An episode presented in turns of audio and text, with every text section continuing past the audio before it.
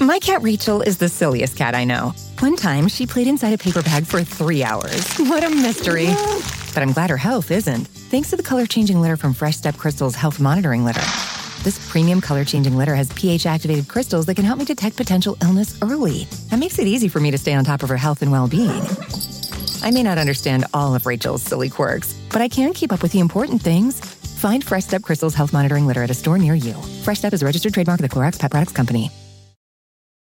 Start clean with Clorox because Clorox delivers a powerful clean every time. Because messes happen. Because.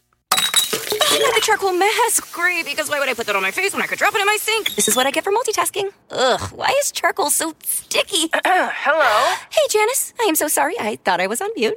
no, we don't need to reschedule. I'll just stay off camera. Ooh, yeah, that happens. So start clean with Clorox. Use Clorox products as directed. Hello, and welcome to another episode of I Weigh with Jameela Jamil, a podcast against shame. How are you? Fucking hell. Fucking hell. It's almost over. We're almost done with this fucking year. Jesus Christ on a bicycle.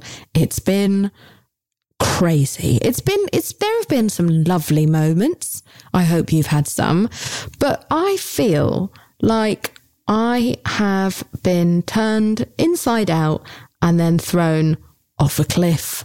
That's just, that's my vibe right now. It's been a lot. It's been a lot. And because we're all going through a lot all at the same time in a way that I feel like we probably haven't since uh, a big war or the Spanish flu, uh, I, think it's it's made the environment and atmosphere even more intense and tense. So just like well done, well done for getting to this point. We are at the taint of the year, known to some maybe in the UK as the gooch, which is traditionally in biology, the space between um, the genitals and the arsehole, you know, a bit of sort of like that thin piece of skin. That's what I always think of as this kind of coming week uh, between kind of Christmas and the New Year. Pointless, don't know why it's there, but it's kind of fun, uh, similar to a taint or a gooch. I hope that you're okay. I hope that however you're spending Christmas is how you actually want to, if that's something that you celebrate. Uh, I've had some fantastic Christmases alone, uh, where I've just sat there eating Chinese food. Um, I haven't bathed, watching all of my favorite TV and just being as annoying as I like. Uh, I've had some great ones uh, with chosen family, which is what I'll be doing this year because I'm not a big uh, family holidays person. Um, some people maybe have very stressful relationships with their family, and so they're still having to go. And maybe they got off from having to do that for the last two years because of COVID and they can't get away with that anymore. Um, and so, if that's something you're really stressed about, I'm really sorry. And I hope that today's episode can bring you a little bit of solace. I, uh, I just know it's a very tricky time and it brings up a lot for all of us. There's also a lot of food stuff. We kind of talked about this over Thanksgiving. Like, are you going to get body shamed? Are you going to feel guilty after you eat? We're only a week before all the fucking diet ads start to bombard us and tell us how we shouldn't have eaten on Christmas Day and enjoyed ourselves with our friends or our families. Uh, and now we must, at the new year, become the thinnest version of ourselves we've ever been in order to be acceptable to be a success. Fuck those people. I urge you to enjoy any meal you have, any mince pie, any anything, because because we all fucking deserve to just be happy and to be left the fuck alone. It's about to be 2023. We are done with this bullshit. Now, the reason I chose to bring back this episode uh, is because it's one of the ones that has genuinely changed me the most from the last few years. It's one of the ones that I quote the most when I'm talking to people, when I'm basically trying to impress them. Uh, I quote my guest, Poppy Jamie. She's a friend of mine and someone who I became friends with because I realized that every time I would leave her company at a party or a dinner party, whatever, I would feel more energized and rejuvenated and inspired and like I wanted to grab hold of life more. Now, if you've been following me uh, for any amount of years, you'll know that I'm not exactly that sort of person. I'm a cynical, lazy, old old cunt. and uh, I, I really, and I mean that term affectionately, um, but uh, Poppy is just full of life and she is full of knowledge, all of which she has gone out to acquire for herself. There is no one I've met more interested in life and no one I've met who's more interesting to talk to it about. She's so unpretentious. She's so sound. She's so deeply kind. And I feel like this is the energy we all need.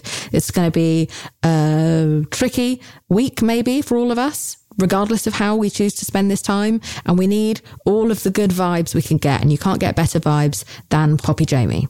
Now, Poppy has spent a lot of time trying to figure out her mental health. And in doing so, she didn't just want to discover her feelings and her previous experiences, all of which are very valid, but she also wanted to know if there's something actually to do with how her brain works that impacts her mental health, the neuroscience of it.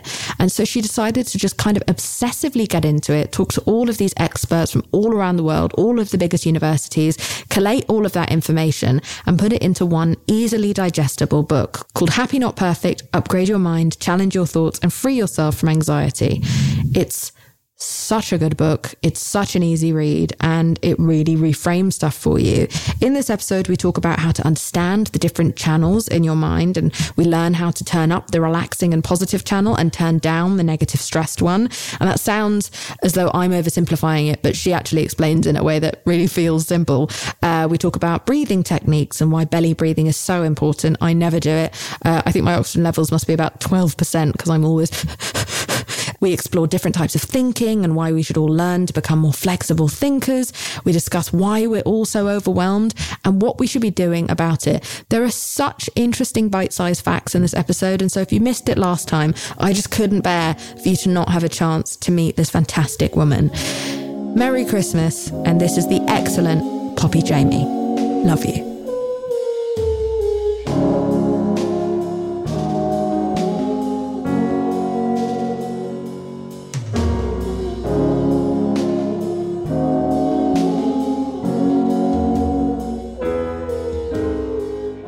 Jamie, I had you on my Ask Jameela Anything podcast, and now you're here because you blew my mind on that to the point where I was like, more people. We need even more people to hear this woman because she's blowing me away. Uh, welcome to I Weigh. Thank you so much for being here. Thank you so much for having me. I uh, I have known you since you were 19. So that is since 2009 we've known each other from the very beginning of my career because I used to meet you when you were a young budding TV host and you also worked in a little gift lounge uh, at T4 on the Beach, which is an old TV show that I used to host on a beach in seven different types of weather, all in the same day, where you would be sunburned and also hailed at at the same time in gale force winds. And uh, we would do that every single summer. There were 50,000 people live there on the beach that I would host in front of, as well as live on television where sometimes it was so windy that the teleprompter would actually blow off the top of the camera off into the sea while I was live on air and I would just freestyle. But that's where I would meet you backstage as you were becoming a TV host and and entering into this industry. And it's so nice to see where you're at now, all these years later, as one of the leading voices online in mental health. It is so crazy that and so beautiful, I think, about life really that you meet people on your journey and you've got no idea how your lives will cross.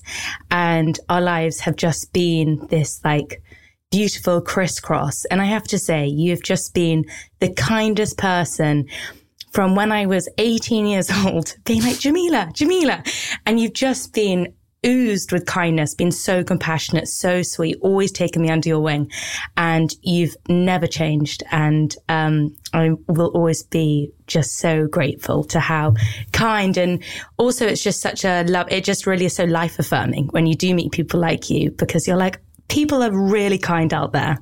That's nice. And we weren't always in a very kind industry either and and yet we kind of we came up alongside each other in so many parallels. And it's been so interesting that two very different women who've had two very different life experiences have consistently kind of moved along these parallels and ended up in the same space of of around the same time starting to kind of unravel.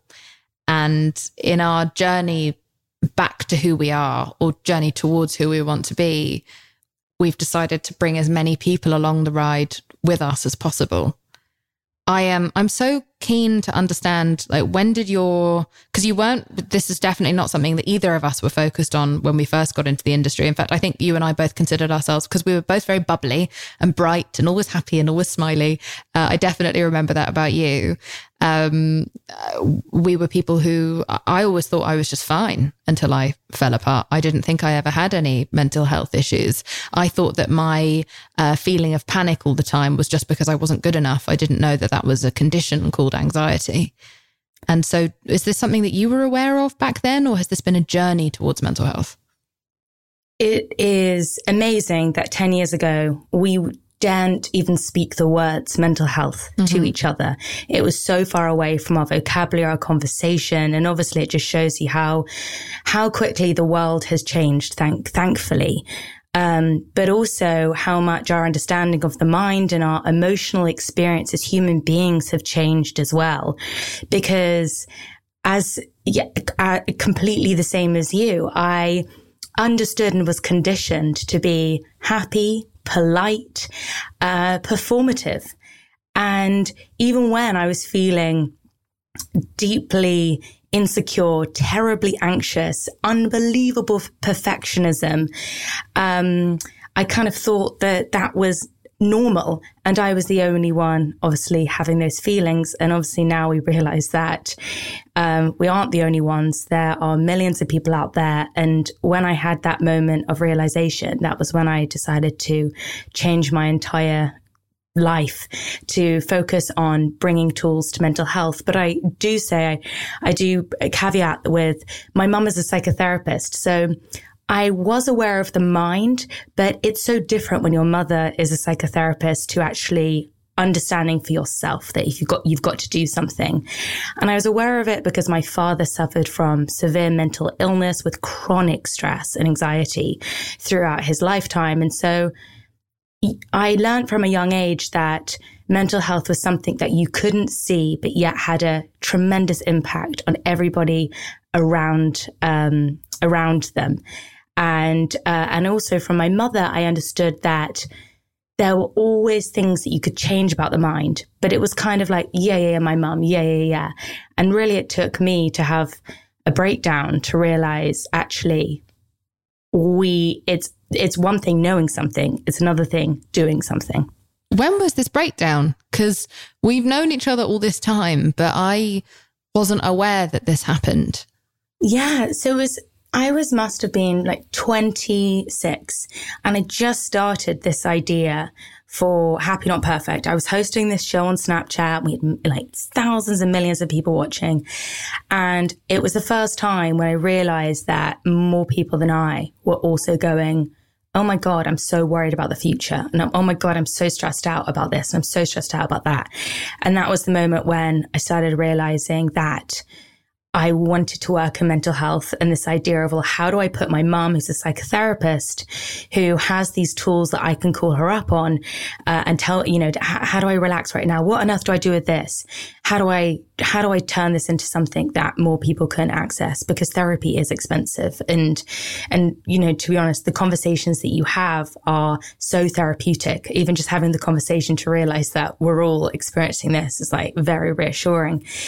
And, um, and at the time, I, so I'd had this thought, but I was traveling between the UK and, um, and the US.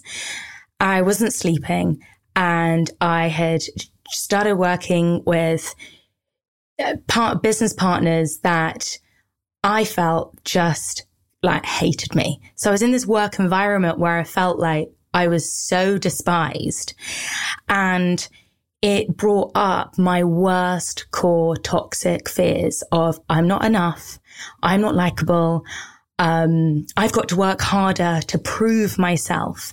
And I ended up my, I mean, I've always been a bit of a workaholic because I learned that at the age of 13. And, um, and in the book, I write a lot about the, the beliefs that we absorbed when we were little, the rule book that we learned from those around us, it may have been our parents, it may have been our friends, it may have just been the environments, then become the story we live out for life if we don't challenge them. And I was living this story of I must work harder. I'm not enough. I must go to everything I had. I was the, the biggest people pleaser. So if somebody asked me to do something, yes, yep, absolutely no problem, absolutely no problem. I hated saying no. I hated conflict. And it, one day I woke up and my tummy was so bloated. It was rock solid. My, my whole, my glands had swollen to the point where it was, it, I couldn't even swallow. And I was in LA all by myself and I was like, oh my God, oh my God, and I went to hospital. And they just, and they did all their tests and they were like, you're chronically exhausted. And this is your immune system flaring up and you need to rest. And I was like, that's not a big enough diagnosis. Tell me, tell me I've got something more. Tell me, tell me I've got something more. You've got to give me a, a harder diagnosis than that because I was in so much mental and physical pain. And I didn't realize our stress response was so toxic for the body. I, mm. know, I had an idea that when we're stressed, we release cortisol and it inflames our body. And, um, and we can't even think straight when we're in that moment. And, um, I remember like weeks later, the smell of coffee I couldn't even go near. And coffee was like my all time favorite. It was like my best friend. And I couldn't have a sip of coffee because I couldn't spike my adrenaline anymore. I was that burnt out. Um, and it took me honestly like it sounds terrible. It probably took me over a year and a half to recover. I mean, it doesn't sound terrible in any judgment way. It just sounds like you had a really fucking terrible time. I mean, I knew you were going through a lot, but I had no idea that it was this bad. But again, I guess at that point, we didn't really know each other well enough to tell each other the full truth of how we were both feeling. Because I was also 26 when I went through a nervous breakdown. And no, you didn't know at the time when I was. It's so funny. And I'm so sorry that I wasn't able to be more there for you. I had no idea. I think that's the, and that's why the world has changed so much because we were just on the phone being like, I'm going through this and I'm going through this. Exactly. This. Yeah. and, and I have to say, you really appreciate the friends that you can be, you know, and, and that's really kind of, like, I guess, the main message and the main learning I've had is how do we live our most authentic truth? Because when we sit down, you know, even with just a stranger or a really good friend, um, when someone's willing just to say, oh, this is me. It is so reassuring. And that is what I appreciate about friendship so much because we're like, I'm going through this. And you're like, I've actually gone through that, Pops. And you may go through this and it's okay because, you know, it's actually not as bad as you think. Yeah, it's also one and of my favorite things to do because you're younger than me. So it's one of my favorite things to do is to tell you all of the terrible shit mistakes I've made to either make you feel better about yours or to stop you from making the same mistakes I've made. And so I guess that takes us to Happy Not Perfect, which started to grow on social media and then became a widely loved app. I have the app. Uh, I, I listen to your podcast. It's excellent. And now you have a book coming out where you have taken all of these life lessons, where you've even included your childhood diary entries, which is such a brave and vulnerable thing to do. Uh, my childhood diary entries were so disturbing that I literally burned them eight years ago. I was like, no one can ever find these. No one can ever. No, this is, I never want to see this again. I, this is just, I was such a twisted child. Um, but you've you've created this book that documents your kind of journey through understanding neurology and something that I think is so interesting. And this has been like a part of my experience of you that has just been so fruitful and mind blowing is your dedication to understanding the actual function of the brain, not just the emotional language, not just the emotional tools, but part of your recovery has been actually understanding what our brains are doing, what our brains are built to do, what our survival mechanisms are, and really getting into the weeds of neuroscience. It's been like watching you, I mean, watching everyone you've interviewed, all of the places you've gone and spoken, all of the things that you have done. It has been like watching you do essentially a PhD in neuro, like your very own, your very own PhD in neuroscience and psychology. It's been fascinating. I honestly think the root of all change is education. Mm. And when I was lying in bed, unable to move, I thought I've got to understand what's happening because our bodies are bloody brilliant and our brains are brilliant too. The problem is, is that we are living lifestyles that are not conducive to healthy bodies and brains. Mm. And suddenly when you understand what is going on, you go, Oh my God, of course, of course this happened to me then. Of course I was feeling anxious. It's so normal. My brain was actually working. It was working. It was doing what it's supposed to be doing. The problem is that actually maybe I need to change my external environment. And this idea that the brain has got, you know, kind of three inputs, like bottom up. You've got obviously genes and then you've got nutrition, you've got top down where you, you know, your thoughts and your thought health and how you can regulate emotions. And then you have external inputs and, you know, are you in a safe environment? What's going on? If, for example, you've just recently gone through a breakup, of course, you are going to be going through the ringer. And suddenly to understand that our brain is this melting pot of all of these different inputs, you are able to develop so much more compassion for yourself. And for me, it was like, the the complete change of my life from not knowing how my biology worked and then suddenly starting to learn piece by piece and it's taken me literally 6 years to get to this point where you know, I felt ready to combine all the research, all the incredible experts and go, okay, for anybody who doesn't have six years and just wants it, you know, in, in a few hours, how do I just create this one like book that has all the learnings? And I've tried everything. I've tried everything to try and work out what was really, really going to fundamentally, fundamentally make a big shift because we can all talk about how amazing meditation is, but for me, it was impossible to sit down and do a meditation practice every day. Mm-hmm. And actually, for people who don't kind of resonate with that kind of sitting still mindfulness, surely there must be other things out there. And that was really the mission was to go and understand my brain in, in a different way. Thank God you said that because I really can't meditate for shit. I really can't, not for shit or fuck. I cannot do it. I've tried. I listen to the apps. I uh, I try and do the sleep meditations. I, I my brain will not stop, and so I'm so excited to dig into the tools that you have learned over the course of your recovery. Essentially, I think we'll call it. Um, you seem in a much more recovered place. Talk to me about one of your favorite things that you learned throughout your process. I mean, one of my favorite things that you talked to me about was just the fact that the brain the brain kind of has two radio stations. You break it down to calm FM and stressed FM. Talk to me about that. Yes. So this was really inspired by Dr. Rick Hanson, um, who has a book called Hardwiring Happiness.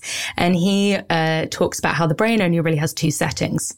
And I was like, oh my God, this makes so much sense. The brain only has two radio stations.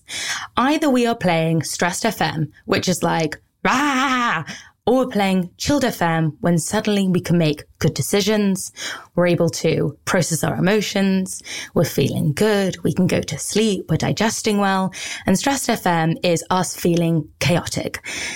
Usually, like we're supposed to have a bit of both. You know, stress is not all bad. Some stress is good. It kind of gets our adrenaline moving. It gives us some energy. Some stress is good. But the problem is, is that we're now spending 98% of our days on stressed FM, feeling totally chaotic. And as a consequence, we are in reaction mode. We're in defensive mode. When we're in defensive and reaction mode, we don't make good decisions. We make decisions based on past patterns because that ha- is how the brain formulates the present. The brain goes into a situation and goes, Oh my God, have I seen this before? Have I seen this before? Have I seen this before? And then it goes, Oh yes, I think I have seen it before. seven years ago. And this is what happened. It was dangerous. Oh my God, we should feel anxious right right now. And suddenly we are, you know, our stressed FM is blurring all sort of clarity in the present moment. Suddenly when we are in relaxed FM, the you know, the parasympathetic nervous system for any like scientists out there. Now, go on, um, break it um, down though for the for the people like me who didn't go to school after they were sixteen. What is so the parasympathetic stressed system? FM is the sympathetic nervous system. It's the fight and flight mode, and we all know that. It's when our cortisol is pumping. is when we're in that fight, flight, or freeze state, mm-hmm. um, and we are trying to make really quick reactions. Because go back to caveman times, this is really helpful. If we saw something on the floor and it looked like a snake, we wanted to be reacting very quickly. We didn't want to have that rational part of our brain go, I think it's a stick. Oh, could be a snake, a stick, a snake, because by that point, the snake would have bitten us and we would have died, maybe. Yeah. But, but the, when we're in the relaxed and, and relaxed FM, we are able to say, we're able to stay curious. Is that, is that a stick? I think it's a stick. It's okay. I'm safe. No need to be worried. But the problem is, is that we have psychological threats now. So we receive an email and it's like, oh my God, she didn't, she didn't sign it off. Like, you know, nice to chat. She hated me. She hated me. She hated me. And our stress state just causes our brain to create narratives that are spinning us into circles that are not helpful for us. And so when we're in that mode, if you ask yourself a question, what radio station am I playing? It's such an easy question just to go, how do I feel? It's quite easy to tell what radio station you're playing. Mm-hmm. Is my heart beating? Is my, is, are my shoulders tense? Or am I, is my shoulders relaxed? Am I feeling safe? How does my tummy feel? Is it relaxed? And then we start to know, are we in a good state to be making a decision right now? Mm, that's great. That's so interesting. I feel like I've been in Stressed FM for about 35 years. I really need to change the bloody radio station. And so, okay, so let's say I'm me, which I am, and I'm in Stressed FM, which I was in yesterday what could I have done to switch over to Calm FM? Great question. So, this is uh, step one of the flex, which is connection. Usually, when we're stressed, we have learned that uncomfortable emotions should be not felt. And so we often then can resort to numbing behavior. So we go on social media or we go online shopping or we go head down into work just to go, I don't want to feel this. I don't want to feel this. It's too much to feel. I don't want to feel this. But again, the problem is we just then kind of prolong stress, stressed state. Mm-hmm. How to switch it back is just to, first of all, acknowledge, to accept whatever you're feeling, because that is totally fine. You take away the judgment and you go, okay, my, today, my mind feels and you label that feeling. And it's the diffusion technique. And a lot of people may have learned this in acceptance commitment therapy. And by doing that, you say, my mind, today, my mind feels. Today, you're, you're reminding yourself emotions are always temporary. Okay. It's just so today. I'm going to do it. So my mind feels like a dumpster fire. Does that work? Today. Is that an answer? Today. Today. Today. Oh, so it's important to say today so that you don't put a permanence on the Yes. feeling. Okay. Today- so today or right now, my mind Yeah. feels like a dumpster fire toilet. Great. Great. And so you go, my mind, suddenly you are then, you are disassociating yourself. You are not your emotion. Your Mm. mind today feel, feels like a dumpster fire. Toilet. So your Yeah. toilet. So you're able to have this like slight separation. And then you think to yourself, well, where am I feeling it? Where am I, where are you feeling that dumpster, um, fire toilet uh, feeling in your body, Jameela? Okay, I'm feeling it in my stomach mostly. That's normally where I feel most of my tension. My brain is quite numb because I, I think I might be um, neurologically damaged from too much stress as a child. Uh, so I don't often feel stress that I can recognize in my brain. And I think a lot of people are like this. I'm I'm one of many people who has who pushes all of their feelings down mm. into their body. So mine will come out in kidney mm. stones or s- digestive issues or aches and pains. I store all of my grief in my body and my eating disorder habits, especially when I overeat or I used to anyway, uh, were because I was trying to physically push feelings down with food, like down from my throat, away from my head, down into my body, so that my stomach ache would externally reveal the internal turmoil turmoil that I was in. Does that make sense? Oh, that makes complete sense. Okay. Because when we're feeling stressed, why would the body start digesting if we were running away from a lion? Exactly. So, so it just so our digestion stops when we're feeling stressed, and that's why when I had my complete breakdown, like I was bloated for months. I just didn't go to the, the bathroom. I mean, probably too much information. I was deeply constipated. Mm-hmm. That's fine. From, That's what's happened to us all. happened to us all. I'm. I, am certain I didn't shit between the age of 24 and 27, so it's fine. not once, not one time. so this is how we're going to change it. Yeah. So I want you to. They're called microflexes in the book. Mm-hmm. Relax your shoulders down. Okay. And I want you to place your hands on your belly Mm-hmm. and breathe into the belly as if you're expanding the belly so much and push that belly out, get that gut out, expand it. And now exhale. Slowly, the belly releases towards the spine. Now let's do that again. Let's inhale into the mm-hmm. belly with our shoulders down, expanding the belly, fill that belly up all with air, relaxing air. Hold it for a moment for as long as you can. And exhale. Exhale, exhale, exhale, exhale out. And continue breathing just gently. Yeah. Now, by breathing into the belly, we activate our vagus nerve. We start telling What's the vagus brain- nerve? Wait, what's the vagus nerve? The vagus nerve is connected from our gut into our brain. It's one of the most important signals that can that is attached to um, our nervous system. Was part of our nervous system, and it controls whether we're in the fight or flight, whether we're playing stressed FM or chilled FM.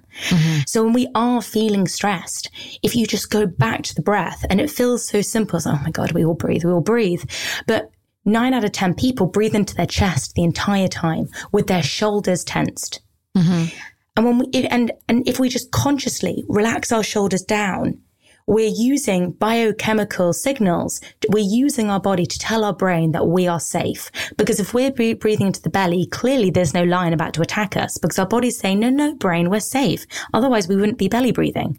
If you look at how a baby breathes, they breathe into their belly. And then at the age of five years old, they go to school and we get hunched over desks. We may get punched in the, in the tummy or as women, we're told to suck in and our breath travels up to our chest, hiking up that par- that sympathetic nervous state the entire time stressed FM. So when we're breathing into our chest, our body's saying to our brain, I'm stressed, I'm stressed, I'm stressed. That is fascinating.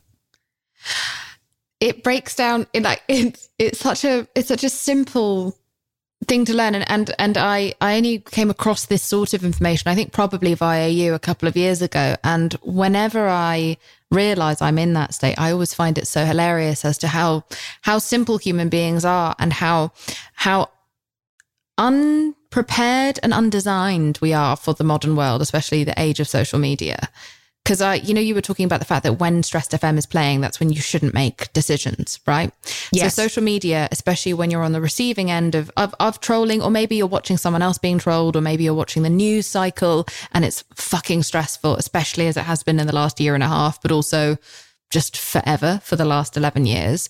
Uh, we have the same response to the response we would have had back in the day, as you were saying, like from a, a pissy email, even can send us, trigger us into that fight or flight response. I I laugh so much at the idea that when I've been on the receiving end of trolling or demands or like true audacity online, those have been the times where I've been like, I should tweet something publicly that'll be screen grabbed and kept forever. This is a great time for me to post my opinion on this huge subject or on this hu- deeply personal subject. I uh, I can't believe that that's when I've made that decision. And almost all of the time I spend on social media, I must be on Stressed FM because it's so fucking stressful. And so why we ever post anything is beyond me, considering how terrifying that space is and how triggered into our like old caveman fight or flight space we are.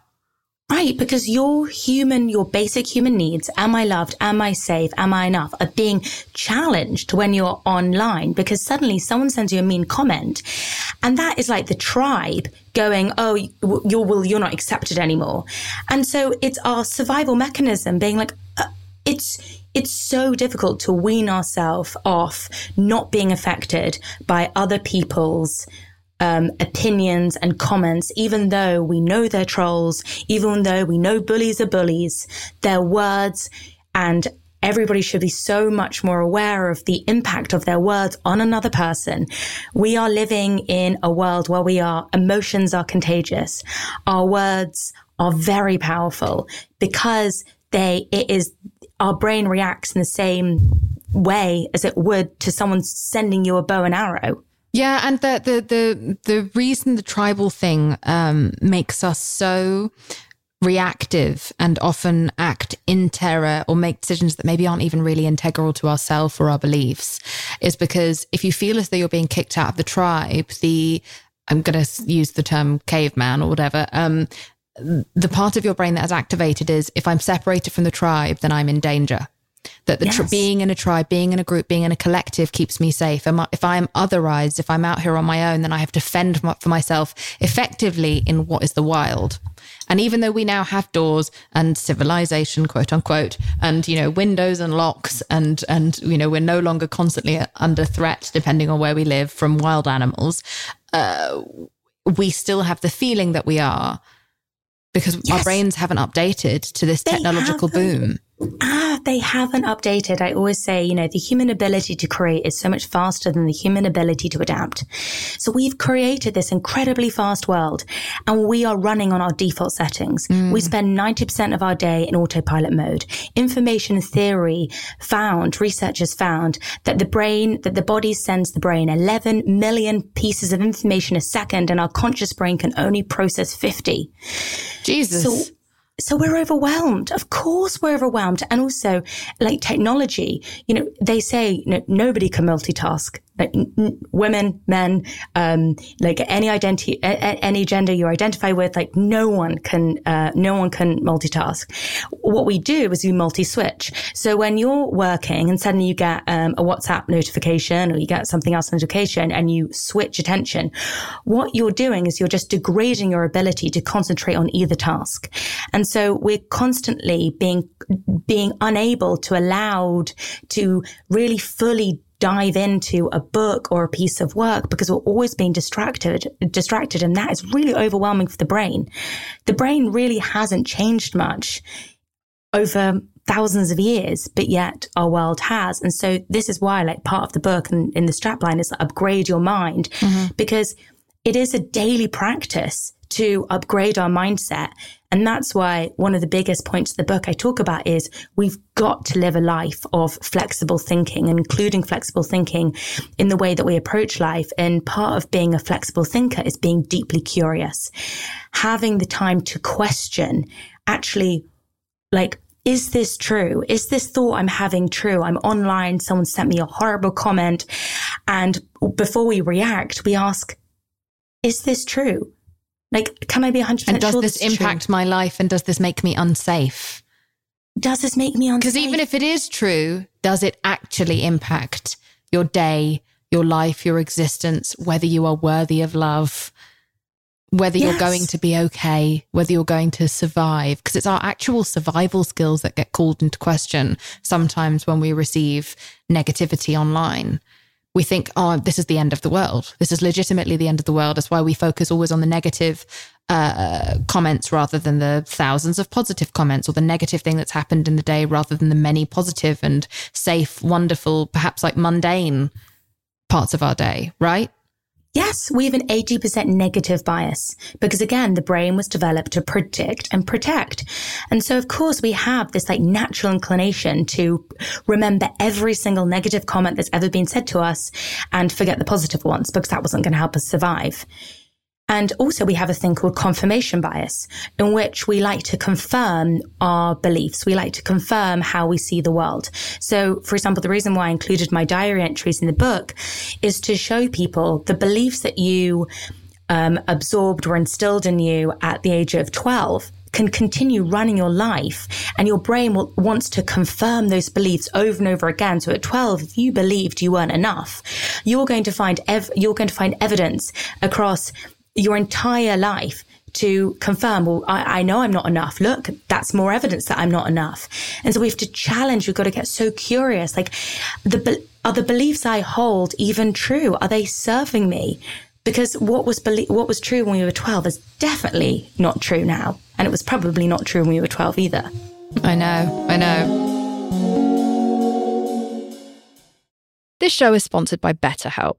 Now, listen, we all carry around different stressors big, small, medium size, and a lot of us keep them bottled up because sometimes we just have to. But doing that all of the time can really, really start to negatively impact your life. And I say that from experience. I'm British. We are told to never say how we're feeling about anything ever. And uh, that's why so many of us are so sad. Now, a way that I was able to remedy that was by having therapy, which was super helpful for me, not only because it's amazing to get things off your chest, but also all week.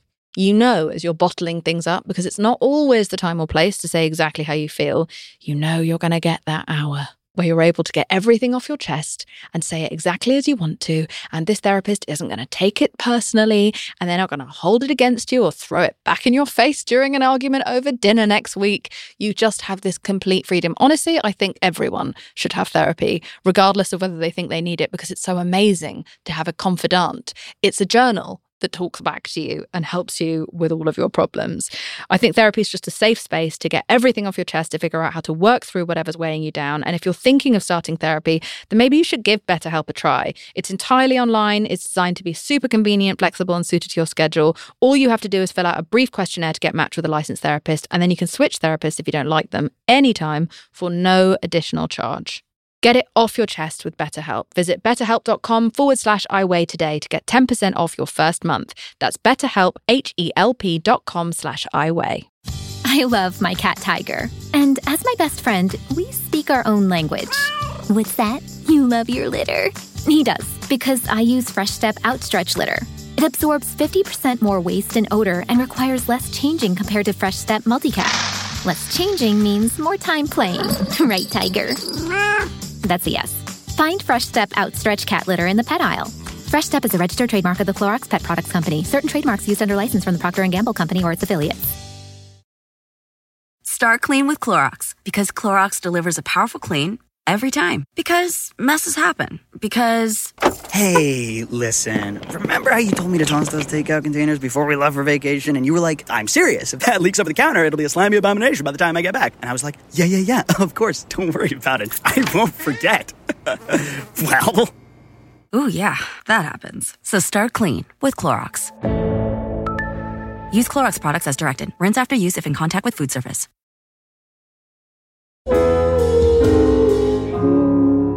Talk to me about stiff thinkers and flexible thinkers. You were talking like briefly on flexible thinking.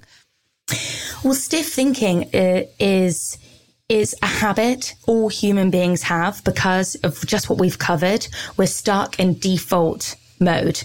We're stuck with this negative bias, with our confirmation bias, stuck in our, you know, stressed FM. And as a consequence, we um, are like we believe everything we think and we um, if somebody doesn't agree with us then they're wrong because we can't understand that a, a, different world from how we are seeing it from within. Is an example of this something like um, in my 20s i had severe social anxiety and also like as, at school i had severe social anxiety and was really badly bullied. So my belief system was i'm never really going to be good at making friends. I'm never going to have friends. I'm always going to be alone and then later realize, oh no, I have anxiety. And my anxiety is what pushes people away and also stops me from even opening myself up to other people. So that's me moving from being a stiff thinker who spent 20 yes. years thinking I'm never going to have yes. friends into being a flexible thinker who just yes. realizes some people you have chemistry with, some people you don't. And some of this is just anxiety. Yes, yes, that is like the most perfect example. And, um, you know, my, my mum being a psychotherapist, you know, she sees clients who are in their 70s and 80s, and it nearly makes me like break down into tears hearing stories of people in their 80s finally like accepting that actually they're not stupid and people love them and they spent 80 years of their life stuck in stiff thoughts of what happened when they were eight. This one man in particular, when he was eight, the whole class started. Um, he said to, he couldn't spell his name correctly. So the whole class stood up and said, You're so stupid. You're so stupid. And he spent his entire life believing he was stupid. Oh, God. And it just like, it made me just like burst, it just made me burst into tears when she was telling me the story because, you know, we have like science, and this is one of the, I think the things that really like just got me totally hooked on understanding the like the brain's neurology. Science has proven that we have this thing called neuroplasticity that our brain is malleable, and and I and and so science has proven we can change our brain, we can change our outlook, and it's not easy. It's not easy because when we believe something about ourselves, our bitchy inner critic which I like to call mine a name, and I call mine Regina after the mean girl in Mean Girls. and I'm like, Regina can be vicious. And there's sometimes when we're feeling anxious, that inner critic gets louder and louder and louder and louder. And it's really difficult to go, I know that's not true. I can be flexible right now. I can sit here and be in that emotion, but stay curious at the same time. And so flexible thinking is about curiosity, choice, and commitment. Mm-hmm. And curiosity, curiosity, my greatest inspiration for this was Byron Katie, and she has these four questions that um, that I learned from her. So, for example, the the thought that like um, you know I'm never I'm everyone hates me. Is this true? And we're like, well, I think it is true. Everyone hates me. Can I be a hundred percent sure this is true that I'm disliked? Well, no, because I can't look into their mind, so I don't know. How does this thought make me feel? Well, awful, unconfident, uh, just, just the worst. I don't want to go out again. Like, oh, I'm just going to stay at home because that's where I belong. Who would I be without this thought? Like open to opportunities, having experiences, learning, growing. And we realize through curiosity that so much of our suffering is within our thoughts that are often not true. And then we move on to choice. And the reason why I included choice in this flex method to help us move from stiff thinking into flexible thinking is because our brain again it's it's it's it's it's been working in a certain way for so many years. So if we want to change it in any way for it to be kinder to ourselves we have to have a make a conscious choice to. And we've got to make a conscious choice to choose compassion because at the root of every human we only have two emotions love and fear and every thought is either coming from fear or stepping into love and so when we ask questions like, how would I advise a friend experiencing what I am now? What would I tell a friend experiencing what I am now? Not only do we start actually activating the wise part of our brain to tap into our wisdom, because we can only be in our wisdom when we're on relaxed FM. When we're on stressed FM, we are working from fear and we can't access the buckets of wisdom we all have. So choosing to be compassionate is the greatest choice we all have. And it takes work. And sometimes it takes us to ask that question over and over again. How would I, how would I advise a friend? What would I tell a friend? Yeah.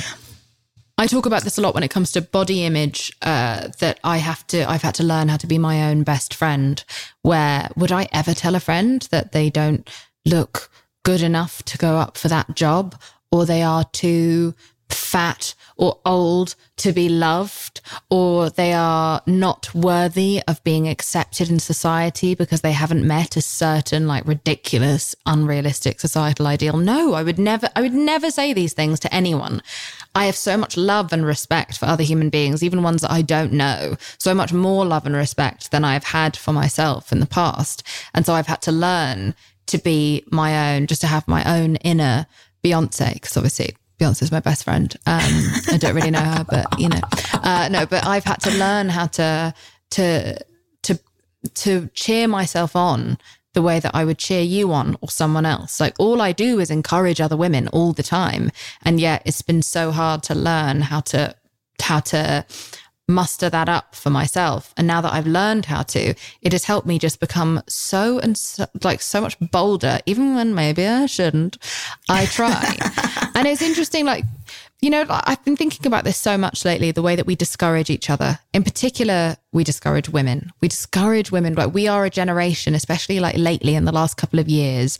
I feel as though we've entered a period of, of, of encouraging stiff thinking, of telling people who they mm. are. It's like, oh, you've made that mistake. This is who you are. This is who you will mm-hmm. always be. There's no point bothering to change because we're never going to believe that you're going to change. And, and we've, we're writing you off because of that mistake. I've made mistakes. I have uh, I have misrepresented myself, or I fucked something up, or I've been bad in a thing on camera, on the radio, and I've been told by hundreds of thousands of people before, like just kill yourself or uh, mm. you're you're worthless or you're annoying and you will always be annoying. You should never do this again. You should leave social media. You shouldn't bother to come back and try and do better. Oh you're only trying because you want to be accepted now so therefore there's no value in your trying. All I get is discouragement, discouragement, discouragement, discouragement. And like part of my journey, and I think it's yours as well, has just been to like push through that discouragement and be like, you don't get to tell me whether or not I'm capable of change, whether or not I can improve, whether or not it's worth my time to try to become a better person or a smarter person. This whole podcast is just an experiment in seeing like how much can I learn from these excellent people, people like you, and how much can I grow? And people online don't get to tell us, they don't get to tell you, whoever you are who's listening to this right now, who maybe didn't say the right thing politically or whatever uh, maybe 10 years ago you said the wrong thing. No one gets to tell you that it's too late for you to change. And you bringing up this, you know, this devastating story of this 80 year old just shows that like you're, you can become a flexible thinker even at 80, that you, yeah. you never have to write yourself off as I am beyond hope. Absolutely. Like forgiveness and compassion are two of the most important things for us to remember as human beings because without forgiveness, and forgiveness of ourselves. Mm. We stay in really low vibrational energies. And also, if someone's unable to forgive you, it means they're unable to forgive themselves. And that is actually so sad. And um, this guy called Hawkins did this scale of consciousness, and he actually um, documented that every emotion has a different emotional frequency. And so, shame, regret, guilt, um, fear, all of the, the emotions that we feel are really low vibration. Acceptance, compassion, joy are higher vibrational. Um, what does that feels. mean when people say vibrational? I've never understood this. Well, it just goes back to everything is made up of energy, right? We're just yeah. all just atoms vibrating. And you know it. You know when you're something brilliant has happened and mm. you're just bouncing off the ceiling and you just go to meet your friend as something's brilliant happened to her and she is like, wow, wow, wow, wow.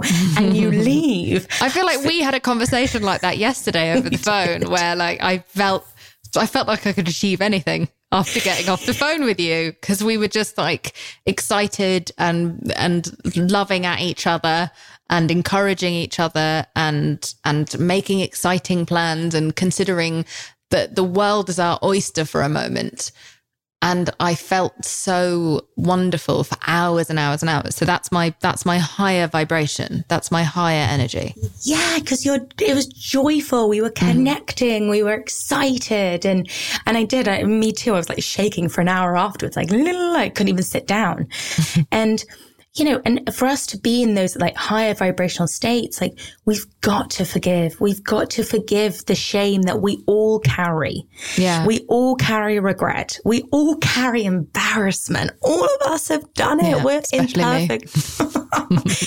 but what is so, you know, and this is why you're such a, a glorious leader and we're so lucky to have individuals like you in society because you allow us all to forgive ourselves because you're saying, look, I fucked up, guys, and I'm going to still, and, you know, and, and by the way, like you haven't fucked up, but you know, if, if you think you have, but the fact that you're so vocal about even thinking that of yourself, and this is the whole thing with all of us, all the things that, you know, let's say everyone listening here, let's say we're all in a room sharing the things we think we fucked up on. All of us would be like, babe, that's not a fuck up. you know? No, I know. I know, but I know, I know. Were... But, but I, yeah, but some, some of us get hurt, in particular, I think women and women of color.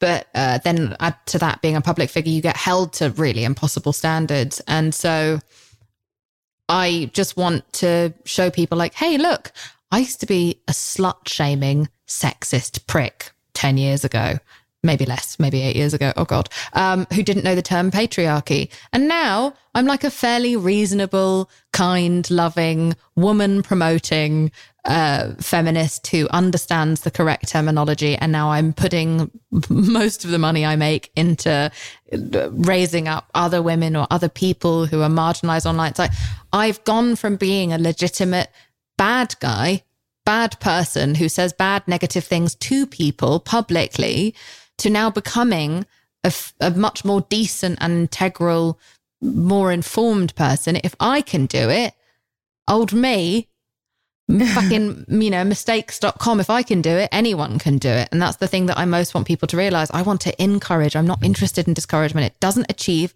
truly anything. And we're also very, very uncreative. The fact is, we've got a lot of world problems, and I truly believe our creativity and the human genius, we will create solutions to the problem. But if we're creating a society that everybody is so terrified about making a mistake, large or small, like in public or even just in the workplace mm-hmm. or even at home, mm-hmm. we are not growing. And the brain, when we are uncomfortable, when we're making mistakes, it actually loves it because it's creating like new neural pathways. And so learning and making mistakes is how we grow. And we, we wouldn't be living in this like evolved society with this incredible technology if we didn't make a few mistakes along the way, because then we learn how to do it better. We had uh, Dr. Deepika Chopra on on this podcast talking to me about the fact that the way that we learn the best and most effectively is when we make a mistake that that's actually when our brain can process and maintain the information in the sharpest, most helpful, effective way is from a mistake. So mistakes are kind of vital in order for us to learn, oh, definitely don't do that again because it makes a bigger impact on us. And also when we're frustrated, because if you've ever learned a musical instrument, it's mm-hmm. when you mm-hmm. start getting really, really frustrated and you're like, oh, I just can't get it. Or if you're trying to learn like a sport or any, any new skill you're trying to learn or a language, you start getting very, very frustrated. And that is when you know the brain is in an accelerated learning time, is when you get frustrated. So I think sometimes we, we always assume that like again we we pro- we kind of put happiness in this premium emotion that we should always be feeling. But actually frustration is a really really helpful emotion because that's when we our brain is trying to work problems out.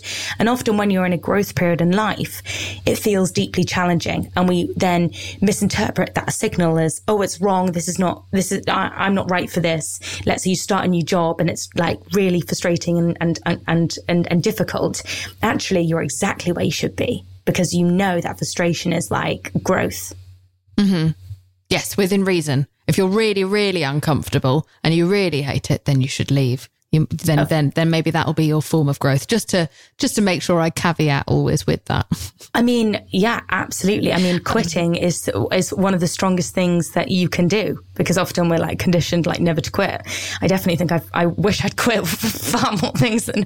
Oh my god, life. me too. Oh my god, that that that that that idea that quitting is failure when actually it's self preservation. I mean, the idea that self preservation was a dirty word until like three years ago, and selfishness was a dirty dirty word when I'm really just starting to willfully try to embrace selfishness as something that is a, a good thing, a huge luxury, and one that I shouldn't shun when I have the opportunity to be selfish. Like, for example, I don't have lots of children who are depending on me right now in my household. Yeah. I can sleep in on the weekend. Like, how can I, how can I disregard the luxury of the space to be selfish and not just take some time out for myself? Like, who, who wins if I just burn myself out? I mean, absolutely. I think you touched upon a really important point in this whole conversation around mental health, which is there is like one size that does not fit, like one size to not does not fit all. Mm. Like fundamentally, everybody is is their own expert. Everybody knows themselves the the best, and I think we do sometimes come into a culture where we're like, oh, I need to ask so many other people to understand what I'm feeling inside and actually you know, as as you just said, actually, no, I needed self preservation. I did not need to push myself into harder environments, and mm. um, I think that's a really, really powerful point because you know, someone, everyone can say different things, but really, you know, you yourself are your greatest, like, wise teacher.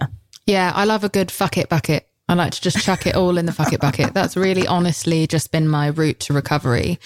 Uh, you start your book with uh, a chapter called Fuck My Life. Which I think is uh, extremely, um, extremely inspiring and cool and very personal. I mean, this is a very personal pursuit that you're putting a lot of yourself out there. And I think that it's incredibly brave and inspiring. I feel incredible. I don't mean it in a, patronizing way, but I feel very, very proud to watch you embrace this and to become just increasingly authentic and vulnerable, even on such a public level over the course of my life. Because honestly, you were just so people pleasing when we were younger. So was I.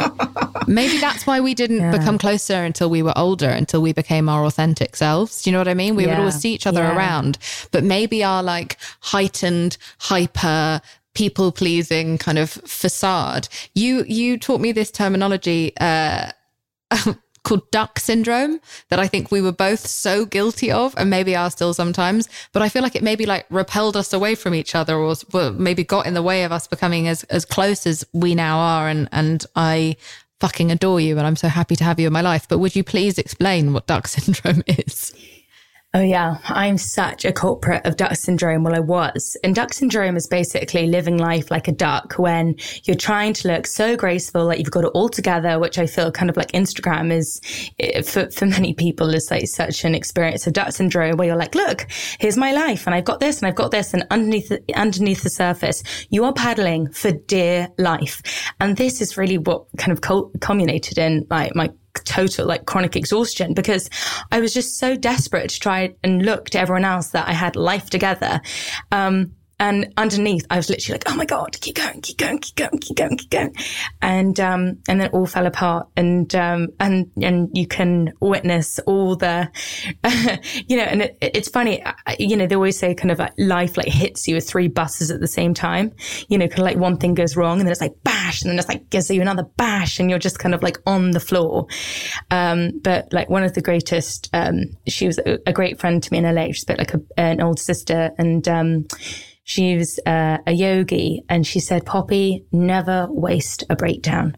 They are often our most transformative moments because they're moments of change when we realize that we cannot keep going with these old habits, these toxic old habits that are so ingrained into us. And um, it's probably the best thing she could have ever told me because it was almost, it gave me permission to almost kind of go, okay, okay, I, I, I'm, I, I can't go on like this. I accept change.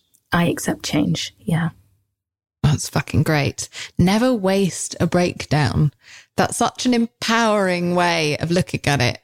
I wish someone had said that to me during mine, so it wouldn't have taken me so many years to put mine to use. But I think I didn't waste mine in the end. I think it's everything that I weigh is and everything that I feel and how yes. I live my life now is all as a response to that breakdown. It was the best thing that ever happened to me. It was also just very expensive and um, stressful at the time. right, right. But you wouldn't. But you no, wouldn't taught me take so it much. back. Yeah, hundred percent. I would definitely not take it back. I was on the worst possible path. I love my cat Tiger, and as my best friend, we speak our own language. What's that? You love your litter. He does because I use Fresh Step Outstretch litter. It absorbs 50% more waste and odor and requires less changing compared to Fresh Step Multicat. Less changing means more time playing. right, Tiger? That's a yes. Find Fresh Step Outstretch cat litter in the pet aisle. Fresh Step is a registered trademark of the Clorox Pet Products Company. Certain trademarks used under license from the Procter & Gamble Company or its affiliates.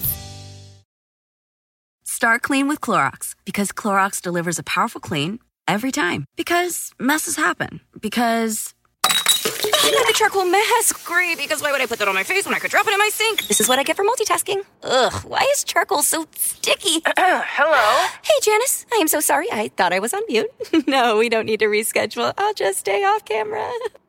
Ooh, yeah, that happens. So start clean with Clorox. Use Clorox products as directed.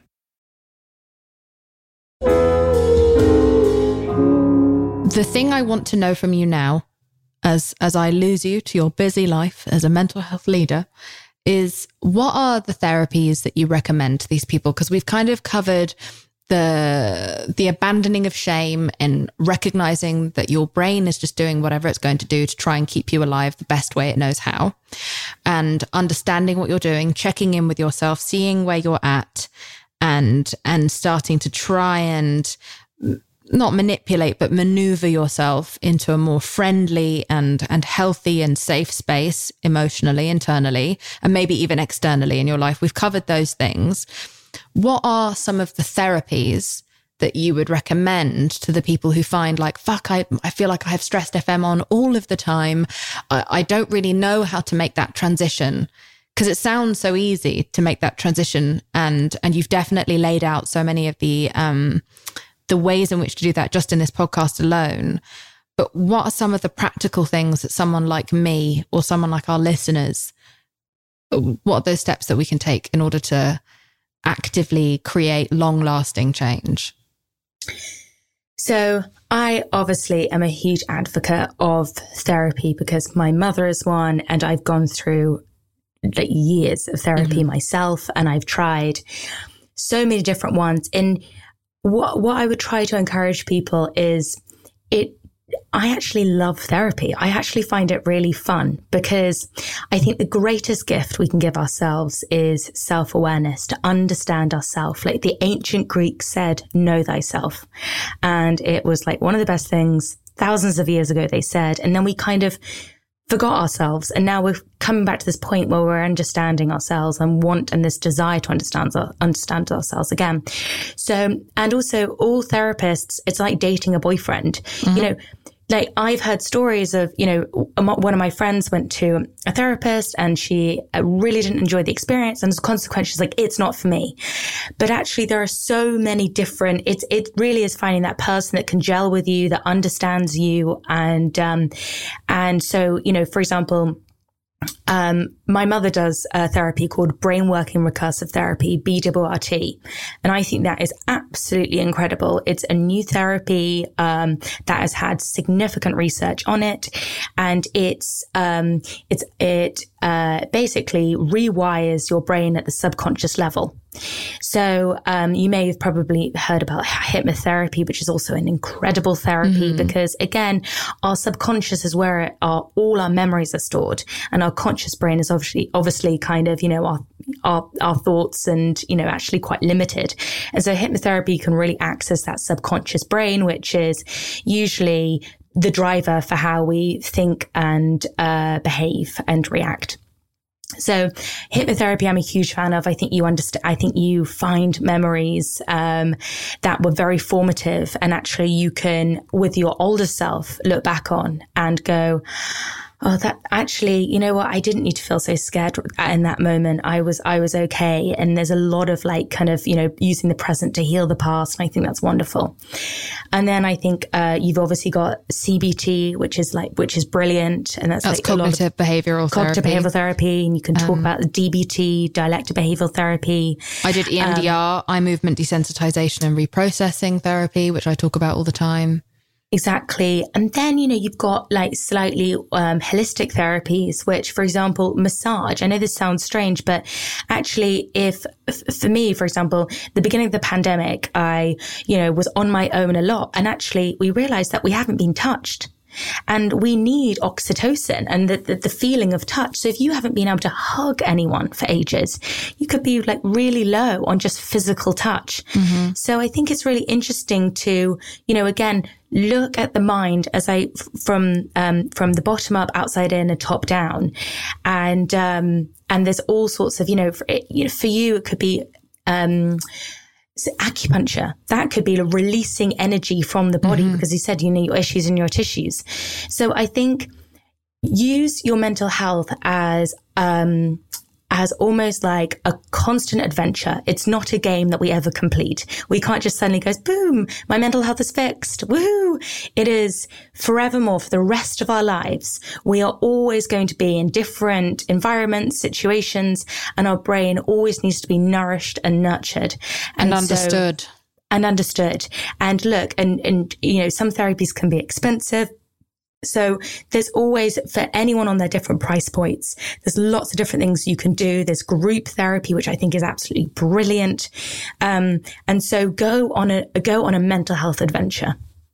Agreed. I think it's the single best investment you'll ever make into your life if you have that ability to be able to access that. And also, you know, there have been many times in my life where I couldn't afford therapy you know where me too. uh, you know there are some countries that where you're not as lucky as we are in the UK where at least we have it for free on the NHS but you're on a waiting list for like 6 months to a year. But in the times when I haven't been able to access therapy uh, or for example in the pandemic when I went through like a mini nervous breakdown last February I couldn't access my therapist because she was just so much more needed by other people. And also um, we weren't able to physically be in the same room with each other friends, friends who actually love you for your whole self, friends who actually accept you for for who you are and who don't judge you and trigger you and pick at you they are the most extraordinary interim on your road to being able to access a, an actual professional. It doesn't mean you should necessarily always take their advice. Uh, not everyone should take mine, I'm sure, but I um I just want you to know that even sometimes just hearing your own thoughts out loud, sometimes even just writing it down. I never used to take journaling seriously, but it's honestly like free therapy in that a big part of the challenge is the fact that we don't even know what we're feeling. It's just these thoughts are bouncing around our head all of the time. And because of the confirmation bias that you were talking about earlier, we're going, yes, that's a perfectly acceptable thought. That is a true thing. And because we don't hear ourselves say it out loud, away from all of the chaos of our brains, we can't register what we've said and how untrue or problematic or painful or sad that thing is. And so saying it out loud to someone that you trust or writing it down, writing down your core beliefs, you talk a lot about this in your book, like core beliefs can help expose to you what you're really feeling. And even that can can put you towards a, a, a path towards change. And I, what I love about your book and what I think is so important about your book, Poppy, is the fact that you are giving people that introduction to understanding themselves, to accepting themselves, to living shamelessly. And, and I'd never looked at mental health as something that was physical and that was, uh, I never took into account neurology the way that I should have when I was younger. I never took into account brain chemicals. I never took into account like ancient patterns of how our brains work to protect us. I had no idea that the brain was only built to predict and protect and that 80% of our thoughts were negative setting us up for so much failure if we don't go out of our yeah. way to make ourselves happy. I've learned mm. so much from you. I'm so excited for people to read your book and to listen to your podcast and to follow your work because in doing so, in starting to investigate my brain properly as the organ that it is, I've started to treat it the way I would my stomach and my liver and my lungs. Yes. I started to care for it uh, in a way that doesn't just feel um, ethereal. I think that's the only word I had right now, but it feels intangible. It feels very like meta and vague, the, the mind. And you found a way to explain it to people in a way that makes it feel like there's hope for a solution. You've made the brain feel practical and, and uh, approachable. And for that, wow. I think you're just the best. So before you leave, you. would you please tell me, Poppy Jamie, what do you weigh? I weigh the question almost makes you want to cry, doesn't it? So many people um, cry during the question. So many people. Just, um, you know, I weigh being a part, um, being a sister, being a daughter, being a friend, um, and and hopefully being a person that can, um, you know, help other people find uh, tools through my own journey. So, oh God, you made me cry now, Poppy, for fuck's sake. We're English. We're not supposed to do this.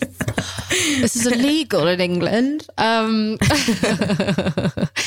you're definitely someone who helps a lot of people, and you've helped and taught me so much. And I love you loads. And thank you for giving me so much of your time. You're so generous. And everyone, go out and buy Poppy's book.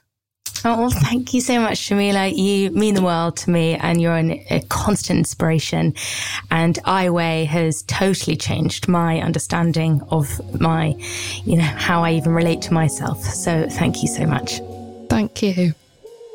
Thank you so much for listening to this week's episode. I Weigh with Jameela Jamil is produced and researched by myself, Jameela Jamil, Erin Finnegan, and Kimmy Gregory.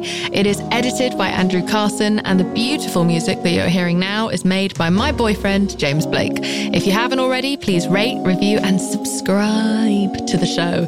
It's a great way to show your support. I really appreciate it, and it amps me up to bring on better and better guests.